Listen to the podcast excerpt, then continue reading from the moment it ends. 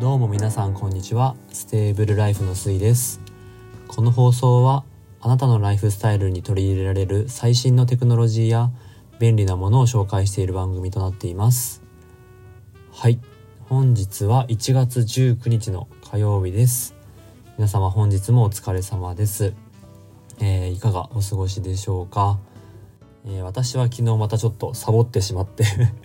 一日、えー、配信お休みしたんですが、まあ、目標は今週5回は、えー、配信収録しようかなとは思っていて、まあ、なんとかそれは達成できているので、まあ、ちょっとお許しください。うん、なんかまあ発信するネタっていうのも結構大事で、まあ、思いつかない時もあるんですよね。まあそういった時に無理やりこう何か考えて、発信するよりもちゃんと自分で発信したい内容が定まってからえー、皆さんにお届けできたらいいかなと思っております。はい。では、えー、本日第66回目は最新テクノロジーニュースのご紹介です、えー、なんとですね人間の健康管理で最も重要と言って過言ではない血圧が近い将来指先やスマホで測れるようになるとのことでした。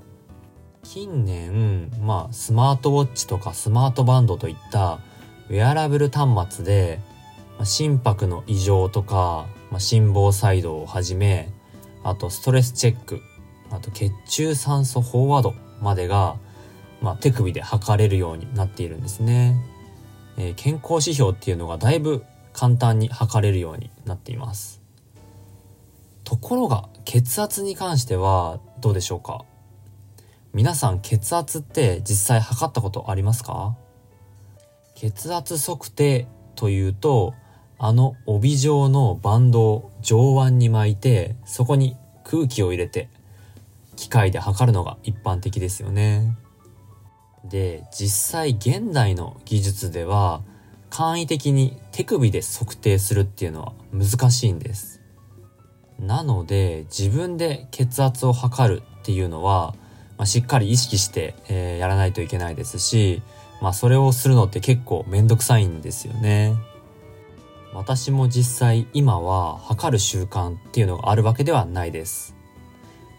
うん。で、まあ、血圧測定っていうのはとても重要で、脳血管系や循環器系の疾患には大きく関与していると言われています。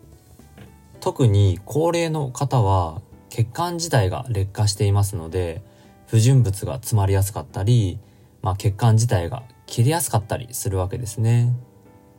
まあ標準血圧っていうのは調べればパッと出てくるとは思うんですけど、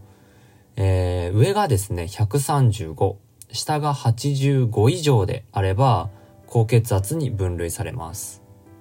まあ数値によって重症度なども基準があるので、まあ、気になる方は調べてみてください。で、ここからが本題なのですが、まあ、今回ですね、ウェアラブル部品メーカーのバレンセルっていいのかな？が、とうとう、まあ、光電式溶石脈波計、まあ、PPG というんですが、それを使って指や手首で血圧を測る方法を編み出しました。この PPG っていうのがわけわかんないですよね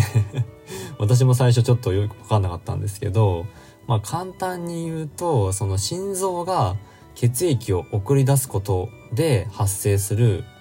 その血管の溶石の変化っていうのがあるらしいんですけど、それをモニターするセンサーらしいんですね。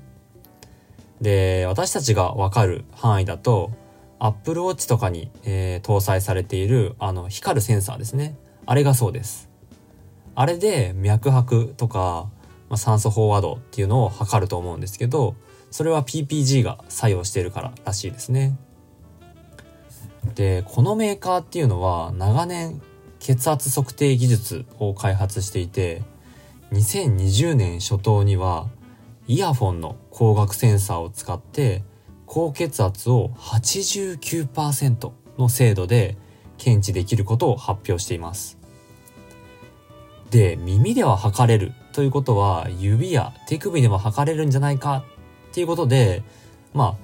挑戦したわけなんですね。ただ、この PPG なんですが、まあ、いいところはデータをたくさん取れるところらしいんですけど、えー、データをたくさん集められる分、結構ノイズが発生する、ノイズが多いことが課題だったそうです。で、やはりこの会社はすごいので そのデータ量を増やす代わりに、えー、そのソフトウェアですね。ソフトウェアを改良したんですね。で、ソフトウェアを改良して、その PPG のデータの中から質の良いものだけを抽出できるようにしたらしいです。なんかよくわかんないですけど、めっちゃすごいですよね。で、まあそうしたらですね、まあ、あらゆるそのウェアラブルデバイスとか、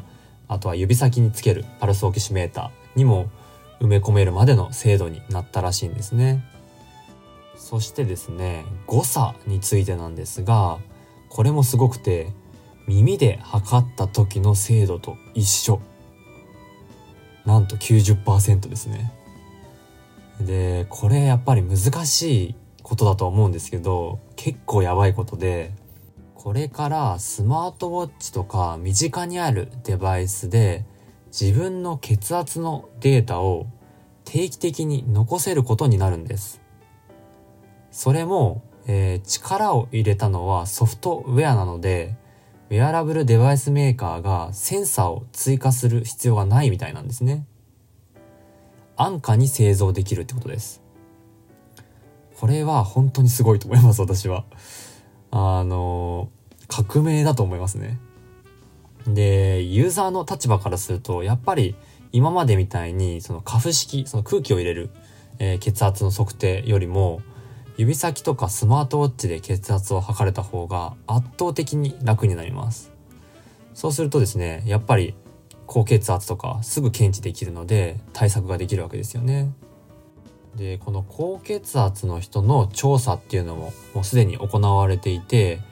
まあその高血圧の米国人のうち1日1回以上血圧を測る人っていうのはだいたい15%ぐらいらしいんですね。めっちゃ少ないですよね で、まあその人たちにもしもっと簡便にスマートウォッチとかスマートフォンで測れたらどうしますかって、ちゃんと測りますかって聞いたら、だいたい40%ぐらいっていう結果になりました。約3倍ぐらいですかね。いかに高血圧の人が簡便にえー、測る、測定することを求めているかがわかりますよね。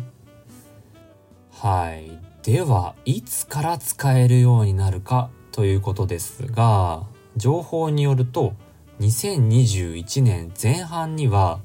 米国食品医薬品局、よく言う FDA というところから承認を受けることを目指しているとのことでした。その後にデバイスに採用されて搭載されて、えー、また承認を受けてという流れになると思うんですけどおそらく5年以内には実現していると思います健康指標の血圧が簡便にモニタリングできる世界がすぐそこまで来ていますより病気の早期発見治療の手助けになっていくことでしょうねはい。なんか早口に真面目に語りすぎたんですけど、まあ分かりにくい内容だったとは思うんですけど、いかがだったでしょうか。はい。じゃあ今日はこの辺で。よかったらフォロー、ライク、コメントお願いします。レターなどもお待ちしています。次回も聞いてくれたら幸いです。ステーブルライフでした。じゃあね。